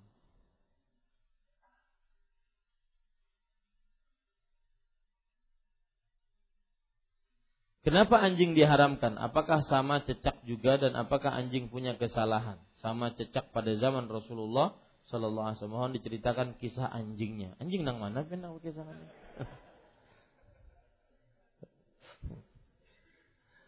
Anjing diharamkan karena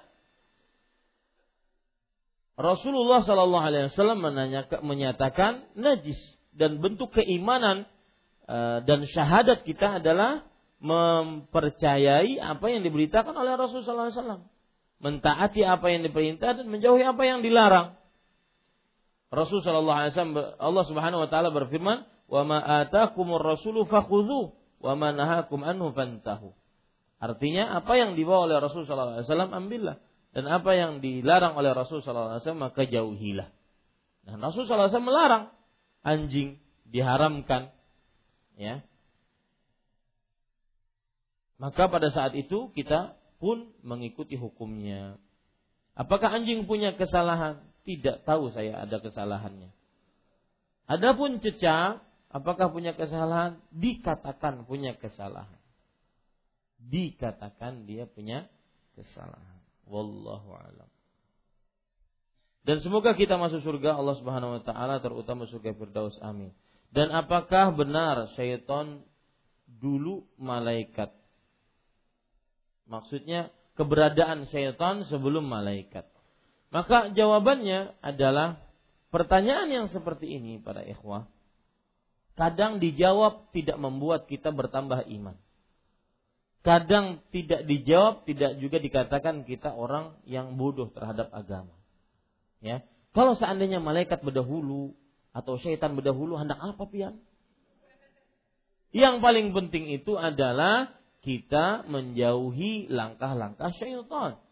Nah, langkah-langkah syaitan itu yang harus kita ketahui, itu lebih utama dibandingkan mana yang lebih dahulu.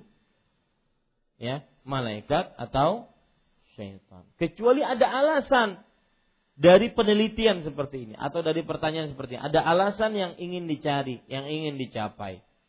Seperti saya beri contoh. Misalkan eh, Iblis itu bersama malaikat. Kenapa? Dia bersama malaikat. Padahal kan dia iblis tercipta dari dari malaikat eh dari api.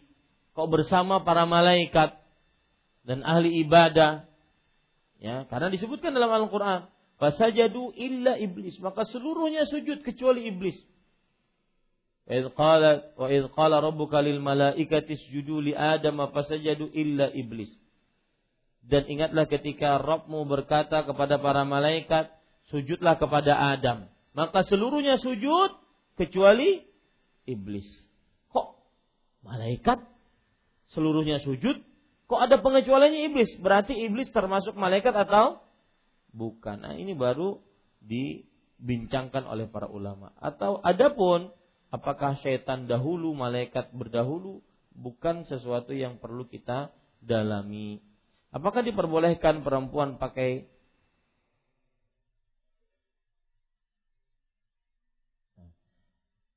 Apakah diperbolehkan perempuan pakai celana dalam? atau uh, pem apa namanya penutup dada keluar rumah tapi dia pakai hijab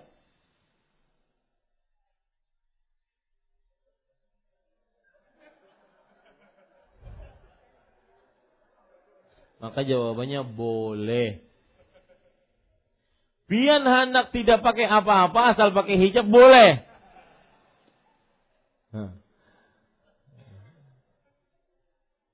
Ya, yang penting tertutup auratnya. Ya. Nah, ibu-ibu hau anu ribut. Ulun sering melihat sebagian kawan-kawan saat sholat sunnah sendirian tidak membuka mulutnya sama sekali. Apakah boleh demikian? Pian tersalah lihat. Ya, insya Allah membuka mulutnya. Apakah batasan membaca zikir dalam sholat itu harus terdengar sendiri minimal atau boleh dalam hati? Maka jawabannya tidak. Sholat harus dibaca bacaannya. Ya, dibaca bacaannya. Jadi harus bergerak dibaca bacaannya. Karena kan membaca Al-Quran, membaca takbir, tidak mungkin tidak bergerak mulutnya, membaca tasbih, membaca subhana rabbiyal a'la, subhana rabbiyal azim, maka ini tidak boleh di dalam hati, akan tetapi dibaca. Wallahu alam. Adapun makanya kata-kata tadi yang saya komentari sering melihat sebagian kawan-kawan. Ini ya e, maksudnya adalah Eh, kita harus berhati-hati memponis sesuatu. Makanya saya langsung cut bahwa itu hanya penglihatan pian. Karena sebenarnya asal hukum orang yang sholat dia pasti membaca. Wallahu alam. Bagaimana saat ada seorang pria yaitu orang tua yang tidak sholat Jumat dan tidak sholat berjamaah ke masjid. Karena beliau sakit polip yang parah sampai menetes darah dan keluar dari hidung. Dan bau busuk katanya takut mengganggu tapi beliau bisa berjalan. Maka jawabannya bertakwalah kepada Allah sesuai dengan kemampuan. Kalau memang seperti yang diceritakan, maka insya Allah taala dimaafkan untuk tidak pergi ke masjid. Akan tetapi dia berusaha mencari cara agar dia pergi ke masjid dengan menutup hidungnya ataupun menutup bagian-bagian yang keluar darahnya. Apakah sholat di ruang tempat kerja yang dijadikan musola menggugurkan kewajiban sholat berjamaah? Maka jawabannya tentunya kalau ditanya tentang lebih utama mana, maka lebih utamanya di masjid berjamaah. Tapi kalau ditanya apakah sholat ruang di tempat kerja, sholat di ruang tempat kerja yang dijadikan musola, kalau itu memang musola untuk kantor dan di situ berjamaah, maka dilakukan berjamaah. Tetapi kalau seandainya sholat sendirian, maka tidak diperbolehkan. Ya, laki-laki sholat sendirian menurut pendapat yang lebih kuat. Wallahu a'lam. Di tempat kerja kita banyak bermaksiat, mabuk dan judi. Kita tidak mampu menegur. Apakah kita keluar dari kerjaan takutnya kita tidak pakai lagi, e, tidak lagi dengan maksiat. Maksudnya mungkin tidak ada rasa lagi dengan maksiat tersebut. Para ikhwan yang dirahmati oleh Allah Subhanahu wa taala, seorang muslim harus menjauhi sebab-sebab dia masuk ke dalam maksiat. Maka apabila dia menjauhi tempat yang bermaksiat, ini adalah keutamaan baginya. Karena iman tidak ada yang bisa menjaminnya. Jangan bertaruh dengan keimanan kita.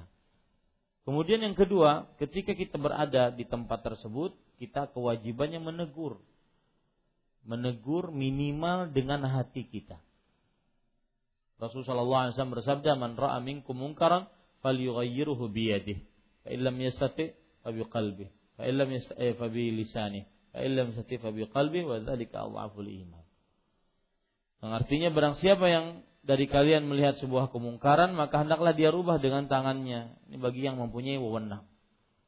Kalau seandainya dia tidak sanggup maka rubahlah dengan lisannya. Bagi yang siapa berilmu bisa menasihati yang tidak sanggup maka rubahlah dengan dengan hatinya dan itu adalah selemah-lemah iman. Dan saya nasihatkan kepada yang bertanya dengan keadaan seperti itu dia harus melakukan amar ma'ruf nahi mungkar. Kalau dia tidak bisa maka dia harus keluar karena ditakutkan keimanannya akan e, terganggu dengan pemandangan yang seperti itu. Saya ingin bertanya apakah halal gaji yang diterima jika bekerja di kantor notaris? Karena notaris ini sering menangani hutang piutang di bank konvensional asuransi, kredit motor dan mobil. Di mana pihak notaris yang membuat perjanjian hutang piutang tersebut untuk pihak-pihak yang disebutkan di atas. Karena tanpa persetujuan notaris, proses hutang piutang tersebut tidak akan berlangsung. Asal hukum pekerjaan notaris adalah ahli catat. Ahli catat boleh, dia sebagai saksi. Di dalam agama Islam diperbolehkan untuk menjadi saksi. Ya. Akan tetapi eh, boleh ya, kata-kata boleh dalam bahasa hukum fikihnya mubah. Nah, mubah di sini ada kaidah. Mubah yaitu sesuatu yang tidak diperintahkan oleh syariat dan tidak dilarang. Mubah dia. Ya, yang nilainya jika dikerjakan tidak berpahala, ditinggal jika tidak tinggalkan tidak ber berdosa. Jika dikerjakan tidak berpahala, jika ditinggalkan tidak berdosa. Ini mubah. Nah, mubah ini sesuai dengan yang diperuntukkan untuknya atau sesuai dengan yang dituju dengan sesuatu yang mubah ini. Apabila yang dituju adalah halal, maka mubah ini menjadi halal. Apabila mubah ini ditujukan untuk yang haram, maka dia haram. Itu satu. Ya. Supir taksi, mubah tukang becak, tukang ojek, mubah. Akan tetapi ketika ngojek perempuan yang naik, apalagi langganan setiap sore di situ di Kiau Bini Kadahakun, oh bah bulik bah sudah maghrib, ada yang teman Ya, karena ada yang ditunggu, ini haram. Mubahnya menjadi haram karena yusiru ilal haram, menghantarkan kepada yang haram. Itu satu penting ini perkara mubah. Yang kedua, mubah itu akan mendatangkan pahala jika diniatkan ibadah. Tidur mubah. Itu boleh orang tidur.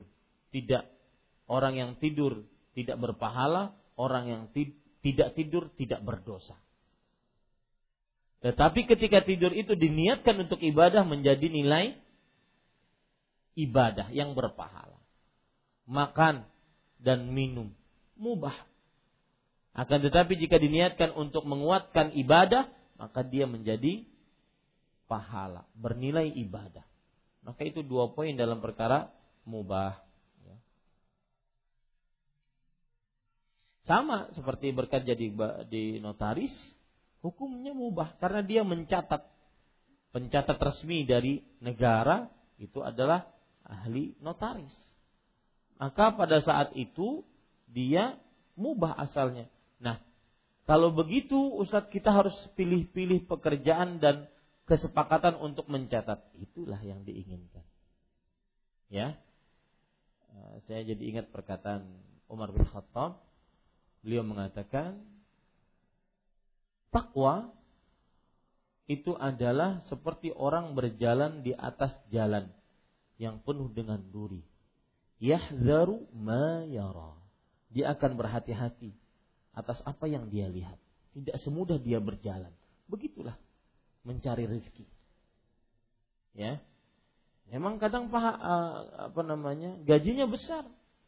Karena sekolahnya pun sulit, pendidikannya pun sulit, gajinya besar. Maka bahkan di situ sangat diperlukan di zaman sekarang. Ya, yayasan memerlukan notaris, kemudian apa lagi? Pewakafan memerlukan notaris, jual beli memerlukan notaris, kemudian pinjam meminjam memerlukan notaris, semua pencatatan. Akan tetapi jangan sampai itu menghalangi kita untuk lebih takut kepada Allah Subhanahu wa taala. Sama. Ustaz kalau kada diterima Kedua lagi gawe notaris siapa? Siapa yang bisa menjamin seperti itu? Maksudnya kalau saya tidak menerima pencatatan ini, gawian notaris itu nggak ada lagi. Maksudnya cuma ini gawiannya? Oh nggak ada. Masih banyak yang lain. Masih bisa memberikan manfaat yang lain. Masih bisa mencari yang halal yang lain. Ya, ini para ikhwah. Wallahu alam. Ibu ada langsung pertanyaan? Bapak-bapak. Silahkan yang paling belakang. Berpeci putih.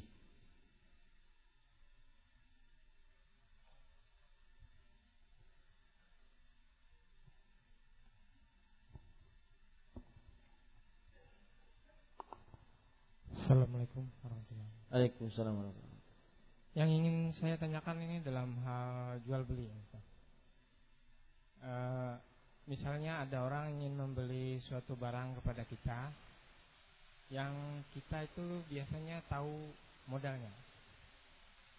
Ketika orang mau membeli barang sama kita itu barang di tempat kita itu tidak ada. Lalu saya jual misalnya harganya 100 ribu, saya katakan 150. Kebiasaan saya menjual segitu umpamanya.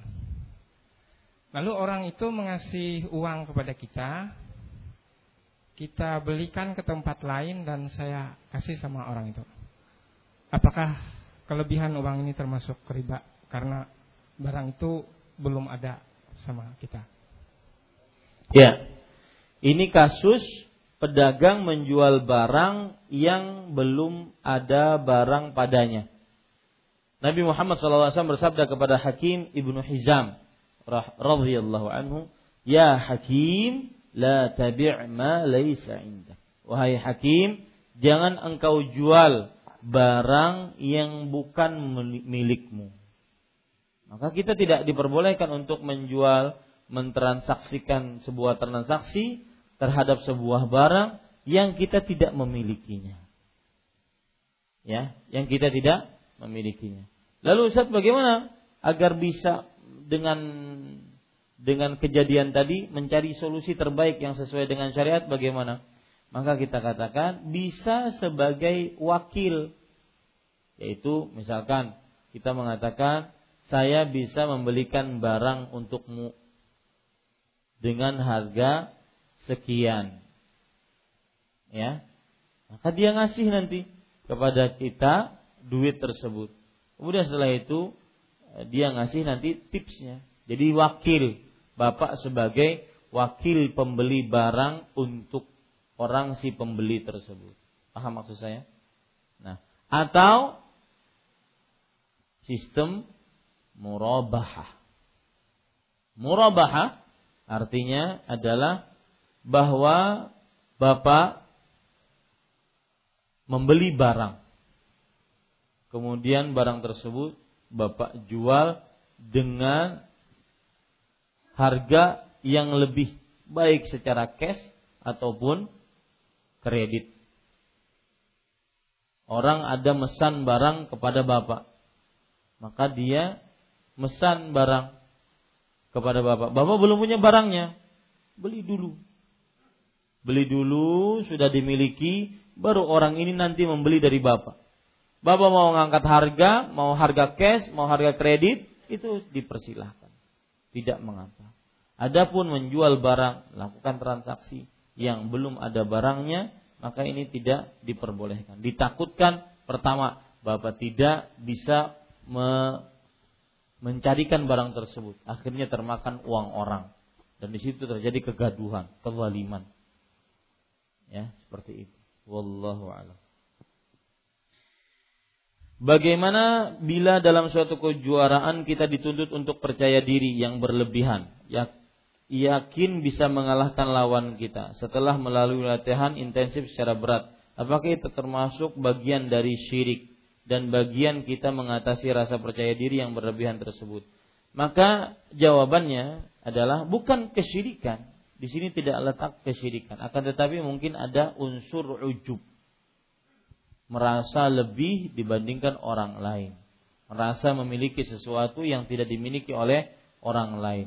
Akan tetapi dalam kejuaraan perkara seperti itu tidak mengapa karena dia dituntut untuk berlomba dengan baik dan benar dan semangat sehingga mendapatkan kemenangan.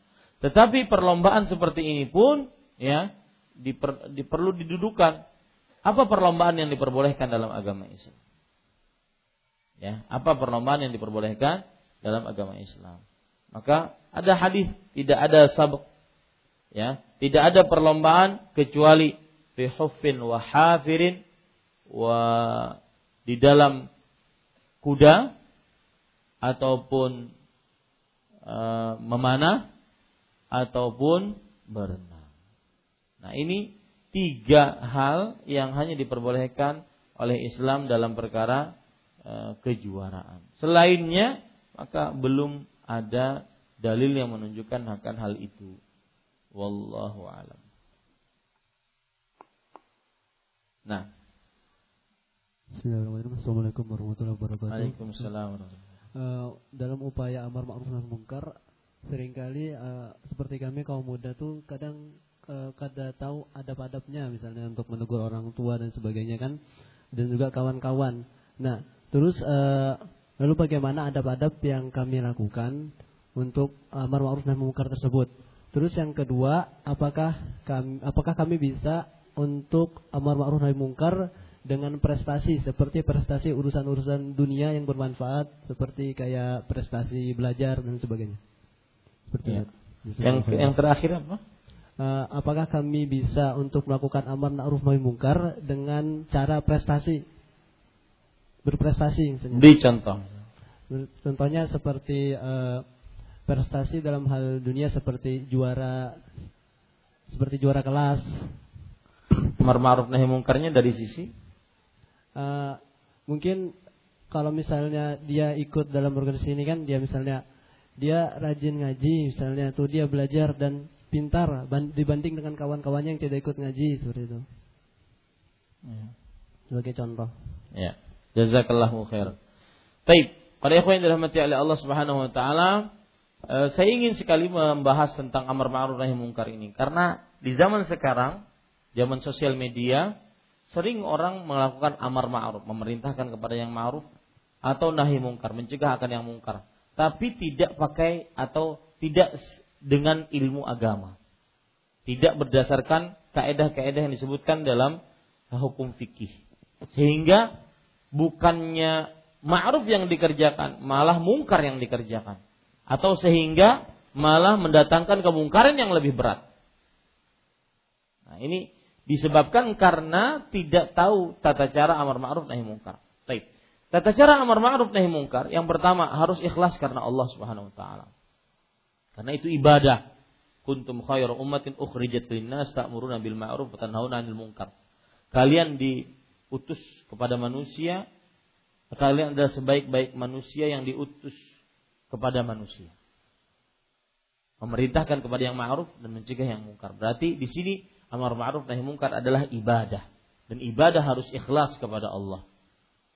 Yang kedua, adab dalam amar ma'ruf nahi mungkar adalah dengan ilmu agama. Allah Subhanahu wa taala berfirman, "Qul hadhihi sabili ad'u ila Allah ala basirah." Katakan wahai Muhammad sallallahu alaihi wasallam, inilah jalanku aku mengajak kepada Allah yaitu melakukan amar ma'ruf nahi mungkar di atas ilmu pengetahuan. Tidak boleh dengan hawa nafsu. Tidak boleh dengan ro'yu, ucapan ataupun pendapat, tetapi dengan dalil. Ya, dengan dalil.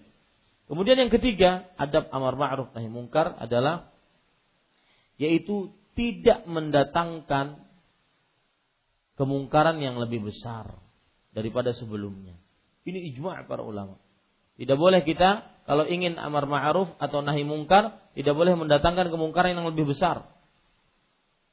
Yang keempat, tidak boleh beramar ma'ruf dengan kemungkaran dan tidak boleh bernahi mungkar dengan kema'rufan. Kok bisa itu? Maksudnya apa? Tidak boleh amar ma'ruf dengan kemungkaran. Ingin berdakwah, mengajak manusia agar tahajud, tapi dengan dangdut. Ya, nggak boleh. Ini amar ma'ruf dengan kemungkaran ingin mengajak manusia istighfar dengan nyanyi. Ya, nyanyi-nyanyi dibarengi musik. Gak boleh. Ini namanya amar ma'ruf dengan kemungkaran. Atau nahi mungkar dengan kema'rufan. Maksudnya yang diingkari adalah yang ma'ruf. Enggak boleh. Yang diingkari yang ma'ruf. Nah, ini kembali sebenarnya bahwa amar ma'ruf harus dengan ilmu agama. Contoh yang terjadi misalkan dia melakukan nahi mungkar, tapi dengan kemungkaran. Nahi mungkar dengan kemungkaran. Contoh, saya pernah dikirimi di sosial media uh, sebuah video mengingatkan kepada kaum muslimin agar tidak memakan babi. Karena banyak sekarang produk-produk makanan, obat-obatan, minuman e, mengandung babi. Baik itu isu ataupun itu hanya sebatas untuk merendahkan presiden pemerintah. Pemerintah jadi jelek. Ya. E, pemerintah jadi buruk. Ataupun memang sebenarnya. Maka Kemudian dibuatlah video. Di video tersebut ada wanita joget-jogetan, ada musik. Nanti ketika disebar di sosial media, abaikan musiknya dan perempuannya. Lihat isinya. Gimana mau lihat isinya? Dan mengabaikan isinya. Itu kan isi. Ini namanya bernahi mungkar dengan kemungkaran. Tidak boleh. Abaikan musiknya. Sering nggak dapat seperti itu? Eh? Abaikan perempuannya. Gak bisa diabaikan karena sudah ada dalam situ, harus dilihat. Abaikan perempuannya, apalagi bunga situ. Enggak nah, bisa itu. Ya, Allah. Itu amar ma'ruf nahi mungkar. Dan juga kepada para ikhwan yang dirahmati oleh Allah, yang adab selanjutnya amar ma'ruf nahi mungkar harus dengan santun, dengan hikmah. Ud'u ila sabir rabbika bil hikmah wal mau'izatil hasanah wajadilhum billati hi ahsan. Ajak kepada jalan Rabbmu dengan hikmah, kemudian dengan santun, dengan nasihat yang baik, itu adalah adab-adab dalam beramar ma'ruf nahi mungkar. Ah, kemudian apakah kita bisa melakukan amar ma'ruf nahi mungkar dengan lomba? Maka jawabannya eh, kalau seandainya perlombaan tersebut untuk mengajak dan memotivasi kebaikan, maka pada saat itu asalkan tidak merusak keikhlasan diperbolehkan. Wallahu a'lam. Terakhir dari Arabi. Nah. Bismillah. Uh, misal gini. Di suatu perusahaan, si Pulan ditunjuk sebagai pemimpin rapat. Sedangkan yang menghadiri rapat itu karyawan dan kepala bagian masing-masing beragama Islam, Nasrani, dan Buddha. Nah, si Pulan ini mengucapkan Assalamualaikum warahmatullahi wabarakatuh dan salam sejahtera bagi kita semua. Apakah ini dibenarkan mengucapkan salam yang kedua itu atau cukup hanya satu yang pertama itu? Tat? Pertanyaan kedua, apa misalkan gini Tat, para penghuni surga itu kalau mengucapkan salamnya seperti apa gitu? Apakah sama seperti kita di dunia ini dengan sesama muslim mengucapkan assalamualaikum warahmatullahi wabarakatuh? Bagaimana kira-kira salamnya seperti penghuni surga? Ya. Bismillah walhamdulillah wassalatu wassalamu ala Rasulillah. Maka para ikhwan yang dirahmati oleh Allah Subhanahu wa taala, sudah kita pelajari pertanyaan pertama di kajian habis e, maghrib setelah sholat maghrib e, malam Rabu.